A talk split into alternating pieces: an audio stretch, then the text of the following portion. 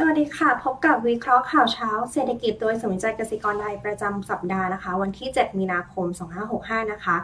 ก็ในช่วงที่สัปดาห์ที่ผ่านมานะคะ ตลาดสินทรัพย์เสี่ยงเนี่ยก็ปรับตัวลงอย่างมากนะคะ อย่างต่อเนื่องทั่วโลกนะคะ ในขณะที่นักลงทุนนะคะ ต่างพากันเข้าซื้อสินทรัพย์ปลอดภัยนะคะ เนื่องจากสถานการณ์ระหว่างรัสเซียและยูเครนยังคงยืดเยื้อแล้วก็มีความรุนแรงอย่างต่อเนื่องนะคะ อย่างไรก็ดีในช่วงกลางสัปดาห์นะคะ ตลาด หุ้นทั่วโลกเนี่ยก็ปรับมาบวกกลับมาบวกขึ้นมาได้บ้างนะคะ หลังจากที่นายเจอร์มพาวเวลนะคะ ส่งสัญญาณปรับขึ้นดอกเบี้ยน้อยกว่าที่นักลงทุนวิตกกังวลนะคะ โดยพาวเวลเนี่ยนะคะออกมาส่งสัญญาณปรับขึ้นดอกเบี้ย 0.25%นะคะในการประชุม FOMC ที่จะถึงในวันที่ 15-16 มีนาคมนี้นะคะ อย่างไรก็ดีนะคะในวันศุกร์นะคะ ที่ผ่านมาเนี่ยนะคะ ตลาดหุ้นทั่วโลกก็กลับมาปิดลบอย่างหนักนะคะ หลังจากที่กองกำลังรัสเซียนะคะ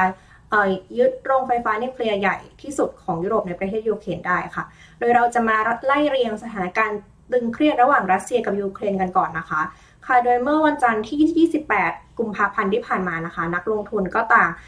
จับตาการประชุมเจรจายกแรกระหว่างรัสเซียกับยูเครนที่เมืองชายแดนประเทศเบลารุสนะคะแต่ว่าผลการประชุมก็จบลงอย่างไม่มีอะไรคืบหน้านะคะ โดยผู้นำรัสเซียเนี่ยก็ยังคงยืนกรานสามเงื่อนไขที่ชาติตะวันตกต้องยอมรับ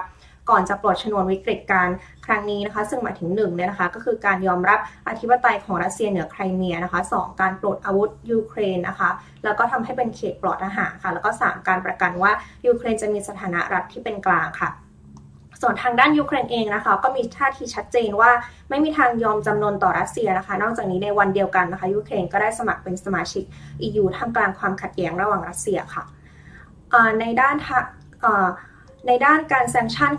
รัสเซียนะคะ หลังจากที่ชาติตะวันตกนะคะ ได้ออกมาประกาศ sanction รัสเซียออกจากเครือข่าย SWIFT ในสัปดาห์ก่อนหน้านะคะ เมื่อต้นสัปดาห์ที่ผ่านมาเนี่ยพันธมิตรตะวันตกทั้ง EU สหราชอาณาจักรแคนาดาแล้วก็สหรัฐนะคะ ได้มีการประกาศรายชื่อธนาคารรัสเซียบางแห่งนะคะ ที่จะถูกตัดจากเครือข่าย SWIFT นะคะ อย่างไรก็ดีนะคะ มาตรการนี้ก็ยังคงเปิดให้ ธนาคารรัสเซียบางแห่งยังสามารถเชื่อมต่อกับระบบ SWIFT ได้นะคะ เพื่อให้การซื้อขายแก๊สธรรมชาติแล้วก็น้ำมันระหว่างรัสเซียกับยุโรปเนี่ยยังพอทำได้ค่ะนอกจากนี้นะคะก็ยังมีการออกมาตรการยับยั้งการเข้าถึงเงินทุนสำรองระหว่างประเทศของธนาคารกลางรัสเซียจำนวน6แสนล้านเหรียญนนะคะ อีกทั้งสหรัฐก็มีการประกาศอายัดทรัพย์สินแบงก์ชาติรัสเซียในสหรัฐนะคะ แล้วก็ห้ามชาวอเมริกันทำธุรกรรมกับธนาคารกลางรัสเซียนะคะนอกจากนี้นะคะประเทศสวิตเซอร์แลนด์ซึ่งมีความเป็นกลางเนี่ยก็ระบุว่า จะคว่ำบาตรรัสเซียตาม EU โดยไม่มีข้อยกเว้นนะคะ ซึ่งผลกระทบจากการ sanction นี้นะคะ ก็ทำให้ค่าเงินรูเบิลของรัสเซียนะคะ อ่อนค่าลงอย่างรุนแรงจนทำให้รัสเซียเนี่ยประกาศขึ้นดอกเบี้ยนโยบายนะคะ รวดเดียวเลยนะคะ ที่ 10.5%นะคะ ซึ่งส่งผลให้ดอกเบี้ยนโยบายของรัสเซียนะคะ อยู่ที่ระดับ 20%ค่ะ พร้อมกันนี้รัสเซียก็ได้ออกมาตรการควบคุมเงินทุนขาออกหรือ capital control ด้วยนะคะ อย่างไรก็ดีนะคะรัสเซียเนี่ยก็ยังคงเดินหน้ายกระดับการโจมตี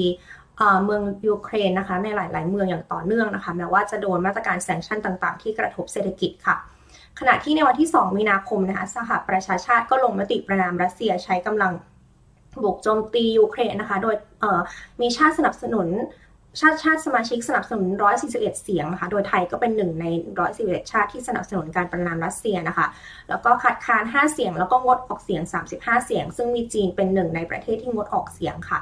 ทางนี้ศาลยุติธรรมระหว่างประเทศหรือ ICJ นะคะหรือศาลโลกเนี่ยก็เตรียมเปิดการไต่สวนฉุกเฉินในวันที่ 7 มีนาคมตามคำร้องของยูเครน เพื่อให้ศาลมีคำสั่งคุ้มครองชั่วคราวโดยให้รัสเซีย ยุติปฏิบัติการทางทหารในยูเครนนะคะ ซึ่งเราก็คงจะต้องติดตาม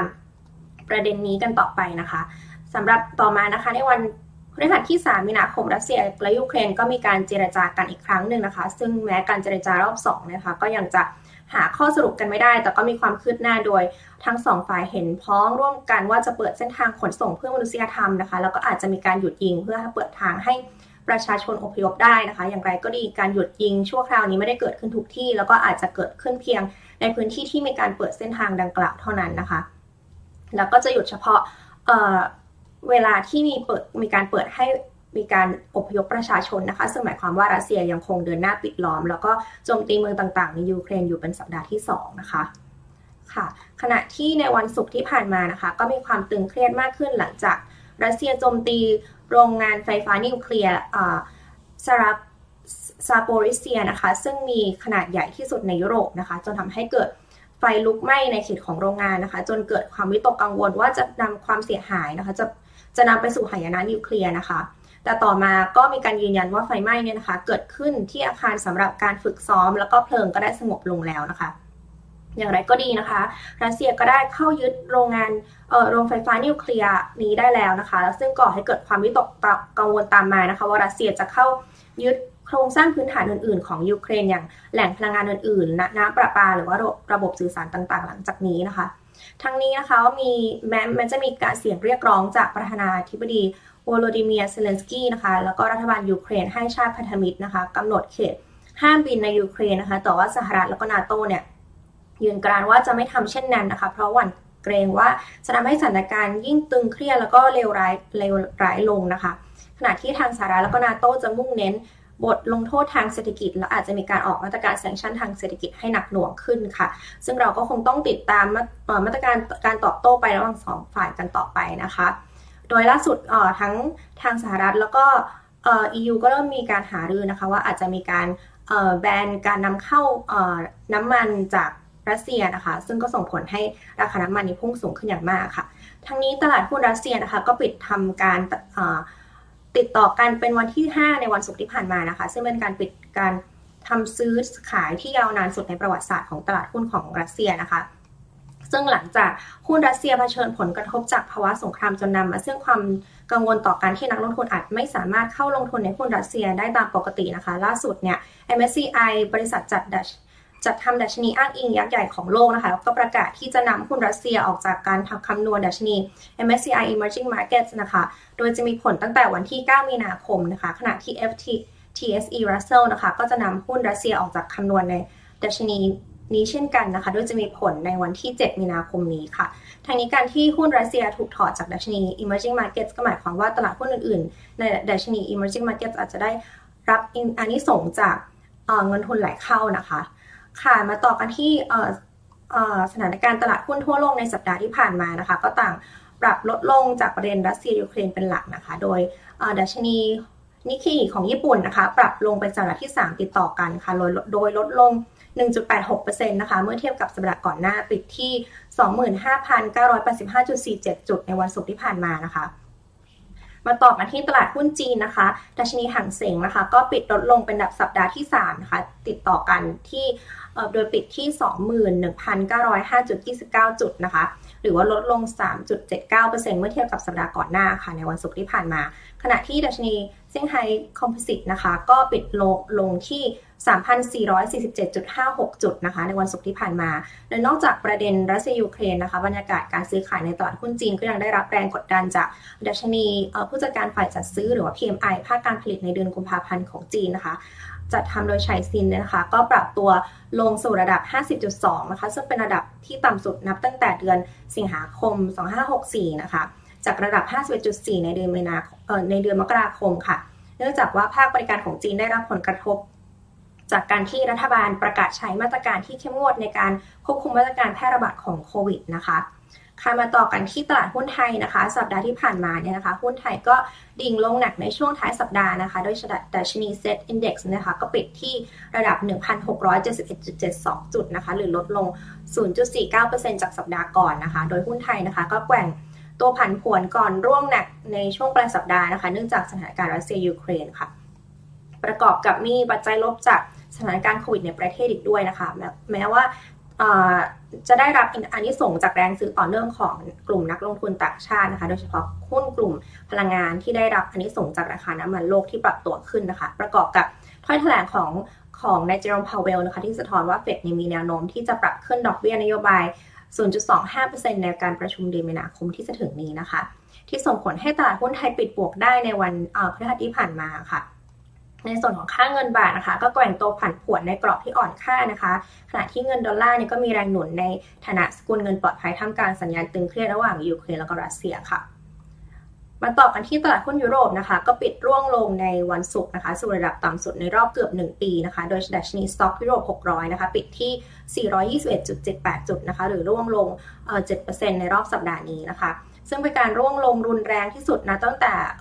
โควิดระบาดนะคะในในเดือนมีนาคม 2563 ค่ะ โดยตลาดหุ้นยุโรปนะคะ ก็ลงแรงท่ามกลางความวิตกว่าสงครามในยูเครนเนี่ยส่งผลกระทบต่อเศรษฐกิจยุโรปนะคะ เนื่องจากยุโรปเนี่ยต้องพึ่งพาพลังงานจากรัสเซียนะคะ ขณะที่ดัชนีความผันผวนของตลาดหุ้นยูโรโซนนะคะ แตะระดับที่ 45 จุดเป็นครั้งแรกนะคะ นับตั้งแต่เดือนมีนามิถุนามิถุนายน 2563 ค่ะ ขณะที่ค่าเงินยูโรนะคะ ดิ่งลงต่ำกว่าระดับ 1.1 ดอลลาร์เป็นครั้งแรกในรอบเกือบ 2 ปีนะคะ แล้วก็แตะระดับต่ำสุดในรอบ 7 ปีเมื่อเทียบกับสวิสฟรังก์นะคะสำหรับตัวเลขสำคัญทางเศรษฐกิจที่ออกมาในสัปดาห์ที่แล้วนะคะค้าปลีกยูโรโซนเนี่ยก็ออกมาต่ำกว่าคาดในเดือนมกราคมนะคะ โดยเพิ่มขึ้นเพียง 0.2% month on month แล้วก็เพิ่มขึ้นเพียง 7.8%ยอนเยียนะคะ โดยเงินเฟ้อที่พุ่งสูงขึ้นเนี่ยเป็นปัจจัยที่บั่นทอนการบริโภคค่ะ ต่อมากันที่ตลาดหุ้นสหรัฐนะคะ ก็ตลาดหุ้นสหรัฐก็โดนแรงกดดันจากประเด็นรัสเซียยูเครนเช่นเดียวกันค่ะที่มีความตึงเครียดมากขึ้นตั้งแต่ต้นสัปดาห์นะคะ แต่ก็พลิกกลับมาปิดบวกได้ได้ในช่วงกลางสัปดาห์หลังจากที่นายเจอโรมพาวเวลส่งสัญญาณปรับขึ้นดอกเบี้ยน้อยกว่าที่นักลงทุนวิตกกังวลนะคะ โดยพาวเวลเนี่ยก็ออกมาส่งสัญญาณปรับขึ้นดอกเบี้ย 0.25%ในการประชุมที่จะถึงนี้เพื่อควบคุมเงินเฟ้อค่ะ แม้ว่าวิกฤตการยูเครนนะคะ ได้สร้างความไม่แน่นอนอย่างมากต่อแนวโน้มในอนาคตนะคะ แต่ว่า เฟดก็ยังพร้อมที่จะจับตาสถานการณ์อย่างใกล้ชิดค่ะ อย่างไรก็ดีในวันศุกร์นะคะตลาดหุ้นสหรัฐก็ปิดลดลงอย่างมากนะคะหลังจากที่นักลงทุนยังคงหวาดกลัวกับผลกระทบของสงครามในยูเครนนะคะแต่ว่ารายงานตัวเลขการจ้างงานในสหรัฐจะสูงกว่าที่คาดการเอาไว้ก่อนหน้านี้นะคะ โดยในรอบสัปดาห์นี้นะคะดัชนีดาวโจนส์แล้วก็ดัชนี S&P 500 นะคะ ลดลง 1.3%ค่ะ ขณะที่ดัชนี NASDAQ นะคะ ลดลง 2.8%นะคะ ทั้งนี้กระทรวงแรงงานสหรัฐก็เปิดเผยในวันศุกร์ที่ผ่านมานะคะ ตัวเลขการจ้างงานนอกภาคการเกษตรเนี่ยพุ่งขึ้น 678,000 ตำแหน่งนะคะในเดือนกุมภาพันธ์นะคะสูงกว่าที่นักวิเคราะห์คาดการณ์ไว้ที่ระดับ440,000 ตำแหน่งนะคะ แล้วก็จากการว่างงานก็ปรับตัวลงสู่ระดับ 3.8%นะคะ ซึ่งเป็นระดับที่ต่ำสุดนับตั้งแต่เดือนกุมภาพันธ์ 2563 นะคะ ซึ่งต่ำกว่าที่นักวิเคราะห์คาดการณ์ไว้ที่ระดับ 3.9%ค่ะ ขณะที่มีตัวเลขดัชนีภาคการผลิต PMI เดือนกุมภาพันธ์นะคะ ก็ออกมาสูงกว่าคาดค่ะ แล้วก็อยู่สูงกว่าระดับ 50 50 นะคะบ่งชี้ว่าภาคการผลิตยังคงขยายตัว โดยมีปัจจัยบวกจากการผ่อนคลายของปัญหาของผลในห้องหัวโซ่ประทานนะคะ แล้วก็รวมถึงการพุ่งขึ้นของคำสั่งซื้อใหม่นะคะ แล้วก็การจ้างงานท่ามกลางสถานการณ์โควิดที่ดีขึ้นค่ะ ในส่วนของค่าเงินดอลลาร์นะคะ ก็แข่งค่าเนื่องจากนักลงทุนนะคะ เขาซื้อดอลลาร์ในฐานะสกุลเงินปลอดภัยนะคะ โดยดัชนี ดอลลาร์อินเด็กซ์เนี่ยก็ปรับสูงขึ้นโดยแตะระดับ 98.5 นะคะ ในวันศุกร์ที่ผ่านมาค่ะ ส่วนอัตราผลตอบแทนพันธบัตรรัฐบาลอายุ 10 ปีนะคะ ร่วงลงในวันศุกร์มาปิดที่ระดับ 1.73%นะคะ หลังจากที่ร่วงลงแรงในวันอังคารแล้วก็เด้งกลับขึ้นมาสูงกระดับ 1.8%ในวันพุธที่ผ่านมาค่ะ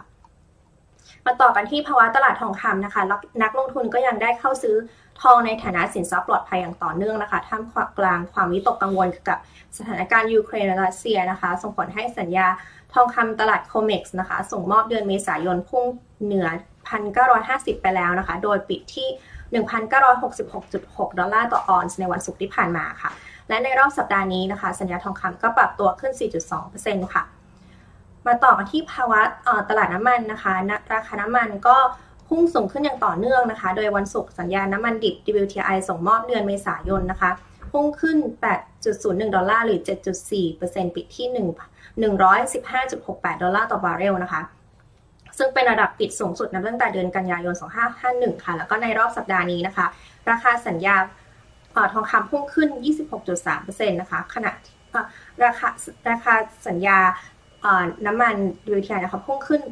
26.3%ค่ะ ขณะที่สัญญาน้ำมันดิบเบรนท์นะคะส่งมอบเดือนพฤษภาคมพุ่งขึ้น 7.65 ดอลลาร์นะคะ หรือ 6.9%นะคะ ปิดที่ 118.11 ดอลลาร์ต่อบาร์เรลนะคะ ซึ่งเป็นระดับปิดสูงสุดนับตั้งแต่เดือนกุมภาพันธ์2556 ค่ะ แล้วก็ในรอบสัปดาห์ที่ผ่านมานะคะ ราคาสัญญาพุ่งขึ้น 25.5%นะคะ เออแต่แต่ว่าล่าสุดนะคะเออ ราคาน้ำมันดิบเบรนท์นะคะ ก็ได้ในวันนี้ที่ผ่านมานะคะ ก็ได้แตะระดับสูงสุดไปที่133.9ดอลลาร์ต่อบาร์เรลแล้วนะคะ แล้วก็ตอนนี้อยู่ที่ประมาณ 127ดอลลาร์ต่อบาร์เรลนะคะ เนื่องจากว่ามีความกังวลว่าหลังจากที่สหรัฐแล้วก็ EU นะคะ มีการหารือว่าอาจจะมีการแบนการนำเข้าน้ำมันจากรัสเซียค่ะ นอกจากนี้ค่ะนักลงทุนก็ยังมองอตัวเลขที่ออกเมื่อสัปดาห์ที่ผ่านมานะคะ การที่ สำนักงานพลังงานสากลหรือ EIA IEA นะคะมีมติน้ำระบายน้ำมัน 60 ล้านบาร์เรลจากคลังสำรอง เพื่อสกัดราคาน้ำมันพุ่งขึ้นในตลาดนั้นนะคะ เป็นการตอกย้ำว่าอุปทานน้ำมันโลกเนี่ยมีไม่เพียงพอที่จะรับมือกับภาวะชะงักงันในขณะนี้นะคะ ขณะที่กลุ่มประเทศผู้ส่งออกน้ำมันโอเปกและชาติพันธมิตรพันธมิตรหรือโอเปกพลัสนะคะ ประกาศเมื่อวันพุธที่ผ่านมาว่า ยังคงมีมติยึดตามข้อตกลงเดิมนะคะ โดยจะเพิ่มกำลังการผลิตน้ำมันเพียง 4 0 0 0 0 0 บาร์เรลต่อวัน สำหรับเดือนเมษายนนะคะ แม้มีความวิตกกังวลเกี่ยวกับอุปทานท่ามกลางวิกฤตยูเครนก็ตามค่ะ ค่ะสำหรับผลกระทบความตึงเครียดระหว่างรัสเซียกับยูเครนต่อไทยนะคะศูนย์วิจัยเกษตรกรไทยก็มองว่าจะกระทบไทยโดยผ่านทางแรงกดดันด้านเงินเฟ้อจากราคาพลังงานที่สูงขึ้นเป็นหลักนะคะ ซึ่งเงินเฟ้อที่สูงขึ้นก็จะไปบั่นทอนกำลังซื้อของผู้บริโภคได้ค่ะ ขณะที่ผลกระทบโดยตรงทางการค้าอาจจะมีจำกัดนะคะ เนื่องจากว่าสัดส่วนการค้าของไทยกับรัสเซียมี มีอยู่เพียง 0.5%จากมูลค่าการค้าไทยทั้งหมดนะคะ โดยที่เป็นการออกส่งออกเนี่ยก็อยู่ที่ 0.3 0.38%ของการส่งออกทั้งหมดนะคะ ขณะที่การนำเข้าจากรัสเซียเนี่ยอยู่ที่ 0.65%ของการนำเข้าทั้งหมดค่ะ อย่างไรก็ดีนะคะ ไทยก็มีแนวโน้มที่จะได้รับผลกระทบทางอ้อมจากเศรษฐกิจโลกนะคะ โดยเฉพาะอย่างยิ่ง EU ที่มีแนวโน้มที่จะชะลอลงนะคะ อันเนื่องจากได้รับผลกระทบจากวิกฤต รัสเซียยูเครนนะคะทั้งนี้เนี่ยล่าสุด IMF ก็ได้ออกมาเตือนว่าภาวะสงครามยูเครนนะคะอาจสร้างผลกระทบร้ายแรงต่อเศรษฐกิจโลกนะคะโดยจะไปเพิ่มแรงกดดันด้านเงินเฟ้อจากราคาพลังงาน แล้วก็ราคาอาหารที่มีแนวโน้มสูงขึ้นค่ะ อีกทั้งจะยังบั่นทอนปัญหาห่วงโซ่อุปทานโลกให้แย่กว่าเดิมค่ะ ในส่วนทางด้านการท่องเที่ยวนะคะภาคการท่องเที่ยวไทยก็ ได้รับผลกระทบอย่างมากจากโควิดนะคะ แล้วก็มีแนวโน้มที่จะใช้เวลาอย่างน้อย 3 ปีกว่าจะกลับมาสู่ระดับก่อนโควิดนะคะ ซึ่งผลกระทบจากวิกฤตรัสเซียยูเครนเนี่ยก็อาจจะไปยิ่งชะลอการฟื้นตัวของภาคการท่องเที่ยวไทยนะคะ โดยในช่วงตั้งแต่มีโควิดนะคะนักท่องเที่ยวยุโรปรวมถึงรัสเซียเนี่ยก็เป็นแหล่งรายได้ท่องเที่ยวที่สำคัญของไทยนะคะ เนื่องจากว่าจีนยังคงปิดประเทศไม่ให้มีการเดินทางออกนอกประเทศนะคะทีนี้ก็จะเริ่มเห็นผลกระทบจากวิกฤต ขัดแย้งระหว่างรัสเซียยูเครนนะคะ รวมถึงกรณีการประกาศมาตรการตัดรัสเซียออกจากระบบสวิฟต์นะคะ ต่อภาคการท่องเที่ยวไทยนะคะ โดยที่ผ่านมาเนี่ยพบว่านักท่องเที่ยวชาวรัสเซียและยูเครนในจังหวัดภูเก็ต และสมุยพัทยา แล้วก็สถานที่ท่องเที่ยวอื่นๆนะคะ เริ่มประสบปัญหาการทำธุรกรรมทางการเงิน ระหว่างเดินทางท่องเที่ยวในประเทศไทยนะคะ นอกจากนี้จากข้อมูลศูนย์ ปฏิบัติการแก้ไขสถานการณ์ฉุกเฉินด้านการท่องเที่ยวและกีฬา เมื่อวันที่ 1 มีนาคมนะคะ ก็ระบุว่าเริ่มเห็นตัวเลขนักท่องเที่ยวรัสเซียรายวันลดลงนะคะ กล่าวคือจากที่เคยเดินทางเฉลี่ยประมาณ 600ถึง700 คนต่อวันนะคะ ถือเป็นอันดับ 1 และ 2 มาโดยตลอดนะคะ ก็ลดลงเหลือ 378 คนในวันที่ 1 มีนาคมที่ผ่านมานะคะอย่างไรก็ดีนะคะ ตัวเลขนี้ก็อาจจะ เป็นผลส่วนหนึ่งจากเอ่อ seasonal effect หรือว่ากล่าคือช่วงนี้เป็นช่วงที่เริ่มเข้าสู่ low season ของนักท่องเที่ยวยุโรปแล้วนะคะ อย่างไรก็ดีเราก็คงจะต้องติดตามสถานการณ์ แล้วก็ผลกระทบต่อภาคการท่องเที่ยวอย่างใกล้ชิดกันต่อไปนะคะมาต่อกันที่ประเด็นเศรษฐกิจไทยนะคะในช่วงสัปดาห์ที่ผ่านมานะคะ ก็จะมีตัวเลขเงินเฟ้อออกมานะคะ เงินเฟ้อไทยเดือนกุมภาพันธ์นะคะ สูงขึ้น 5.28%นะคะ หรือสูงสุดในรอบ 13 ปีค่ะนับตั้งแต่เกิดสงครามอ่าวเปอร์เซียนะคะ อันเป็นผลจากราคาน้ำมันแล้วก็ราคาราคาอาหารที่พุ่งสูงขึ้นอย่างมากนะคะ ขณะที่รัฐบาลนะคะ ก็เตรียมกู้เงินเพิ่มเพื่อตรึงราคาน้ำมันนะคะ โดยเดือนมีนาคมนี้นะคะ กระทรวงพลังงานจะเสนอ คณะรัฐมนตรีอนุมัติเงินกู้ก้อนที่2นะคะ วงเงิน 10,000 ล้านบาทนะคะ เพื่อเตรียมเสริมสภาพคล่องให้กองทุนน้ำมันนะคะ ต่อจากเงินก้อนกู้เงินกู้ก้อนแรกนะคะ 20,000 ล้านบาทนะคะ เพราะการลดาษีสัมปทานสัมปทามิตรดีเซลลิตรละ300เออลดลิตรละ 3 บาทเนี่ยนะคะไม่ได้เข้ากองทุนทั้งหมดนะคะ แล้วก็กองทุนน้ำมันยังมีภาระอุดหนุนดีเซลที่ลิตรละ 3.79 บาทค่ะ ในขณะที่ ราคาน้ำมันดิบยังสูงขึ้น ก็ทำให้กองทุนน้ำมันต้องประคองสถานการณ์เพื่อลดผลกระทบต่อประชาชนนะคะทางนี้ศูนย์วิจัยเกษตรกรไทยนะคะ ก็มองมีมุมมองต่อด้านเรื่องเงินเฟ้อนะคะ ว่ามีความเป็นไปได้ที่เงินเฟ้อในปีนี้นะคะ จะเกินประมาณการเดิมที่ 2.1%ค่ะ ขณะที่เราอาจจะเห็นเงินเฟ้อเนี่ยนะคะพุ่งสูงเกินกรอบเป้าหมายของกรงงที่ 1-3%ในช่วงครึ่งปีแรกของปีนี้ค่ะ มาต่อกันที่ตัวเลข อัตราการว่างงานนะคะ ก็สภาพัฒน์ก็แถลงสถานการณ์แรงงานไตรมาส 4 2564 นะคะ เริ่มฟื้นตัวจากผลกระทบของโควิดนะคะ โดยอัตราการมีงานทำเพิ่มขึ้น แล้วก็อัตราการว่างงานต่ำที่สุดตั้งแต่ไตรมาส 2 ปี2563 นะคะ โดยอัตราการว่างงานอยู่ที่ 1.64%ค่ะ มีจำนวนผู้ว่างงานทั้งสิ้น 6.3 แสนคนนะคะ ในขณะที่ภาพรวม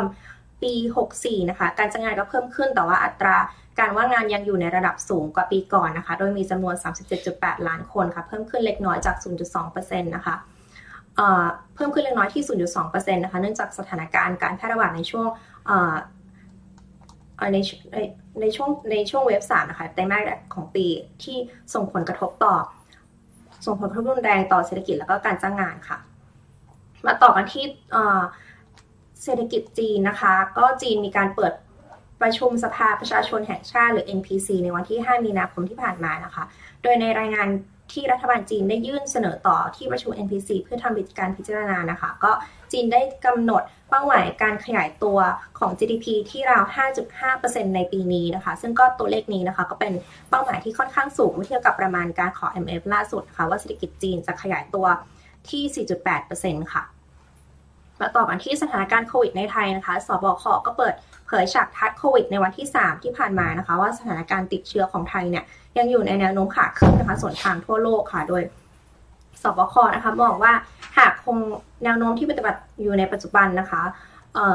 ทำตาม COVID Free Setting เนี่ยก็จะอาจตัวเลขผู้ติดเชื้อก็อาจจะแตะระดับสูงสุดประมาณ 4-5 หมื่นรายต่อวันนะคะ แต่หากผ่อนคลายมาตรการมากขึ้นนะคะ มีการหย่อนยานมาตรการเนี่ยจำนวนผู้ติดเชื้อก็อาจจะขึ้นไปสูงสุดเป็นแสนรายในช่วงกลางเดือนเมษายเมษายนนี้นะคะ แต่หากจะดีก็คือจะลดลงอยู่ไม่เกินสองหมื่นคนนะคะ โดยการระบาดรอบนี้เนี่ยคาดว่าผู้ติดเชื้อจะค่อยๆ ลดลงต่ำสุดในช่วงปลายเดือนพฤษภาคมค่ะ ทางนี้ตัวเลขตัวเลขผู้ติดเชื้อโควิดล่าสุดก็ยังอยู่ที่ในระดับสูงกว่า 20,000 รายนะคะ ขณะที่กระทรวงสาธารณสุขก็ออกมาแถลงว่าโควิดอาจจะกลายเป็นโรคประจำถิ่นได้ในเดือนกรกฎาคมนี้นะคะ โดยแม้ว่าขณะนี้เนี่ยจะพบผู้ติดเชื้อในประเทศจำนวนมากค่ะแต่สถานการณ์เนี่ยก็ยังอยู่ในระยะทรงตัว แล้วก็ชะลอการเพิ่มจำนวนค่ะดังนั้นจากการพยากรณ์คาดการณ์ว่าสถานการณ์การติดเชื้อในประเทศเนี่ยจะดีขึ้นตามลำดับแล้วก็อาจจะเข้าสู่การเป็นโรคประจำถิ่นได้ในต้นเดือนกรกฎากรกฎาคมนี้ค่ะสำหรับปัจจัยติดตามนะคะ เออก็หลักๆก็จะเป็นสถานการณ์ตึงเครียดระหว่างรัสเซียยูเครนนะคะ ซึ่งจะมีการเจรจากันอีกรอบนะคะ แล้วก็นอกจากนี้ก็ยังคงต้องติดตามมาตรการแซงชั่นที่อาจจะออกมาเพิ่มเติมนะคะ หลังจากที่ล่าสุดเนี่ยก็มีข่าวว่าสหรัฐและยุโรปนะคะกำลังหารือเกี่ยวกับการแบนการนำเข้าน้ำมันจากรัสเซียนะคะ ซึ่งอาจจะทำให้ราคาน้ำมันเนี่ยนะคะยิ่งพุ่งสูงขึ้นไปกว่าเดิมค่ะ ส่วนข้อมูลเศรษฐกิจสหรัฐนะคะที่จะออกมานะคะ ก็ได้แก่ตัวเลขนำเข้าส่งออกเดือนมกราคมนะคะ ดัชนีราคาผู้บริโภคเดือนกุมภาพันธ์นะคะ แล้วก็จำนวนผู้ขอรับสวัสดิการว่างงานรายสัปดาห์นะคะ ขณะที่ประเทศตัวเลขจากประเทศอื่นนะคะ ก็อย่างเช่น การประชุม ECB นะคะในวันที่ 10 มีนาคมนะคะตัวเลข GDP ไตรมาส 4 2564 ของยูโรโซนแล้วก็ญี่ปุ่นนะคะแล้วก็ข้อมูลเศรษฐกิจเดือนกุมภาพันธ์ของจีนนะคะก็อย่างเช่น ดัชนีราคาผู้ผลิตนะคะดัชนีราคาผู้บริโภค แล้วก็ตัวเลขนำเข้าแล้วก็ส่งออกของจีนค่ะ ค่ะ และนั่นก็คือทั้งหมดของประเด็นข่าวเศรษฐกิจที่นำมาฝากกันในวันนี้นะคะ ทุกท่านสามารถติดตามวิเคราะห์ข่าวเช้าเศรษฐกิจกับเราได้ในทางช่องทาง Facebook Clubhouse แล้วก็ YouTube ของ K Research Center หรือศูนย์วิจัยเกษตรกรไทยนะคะ ทุกวันจันทร์เวลา8นาฬิกา30นาทีค่ะสำหรับวันนี้สวัสดีค่ะ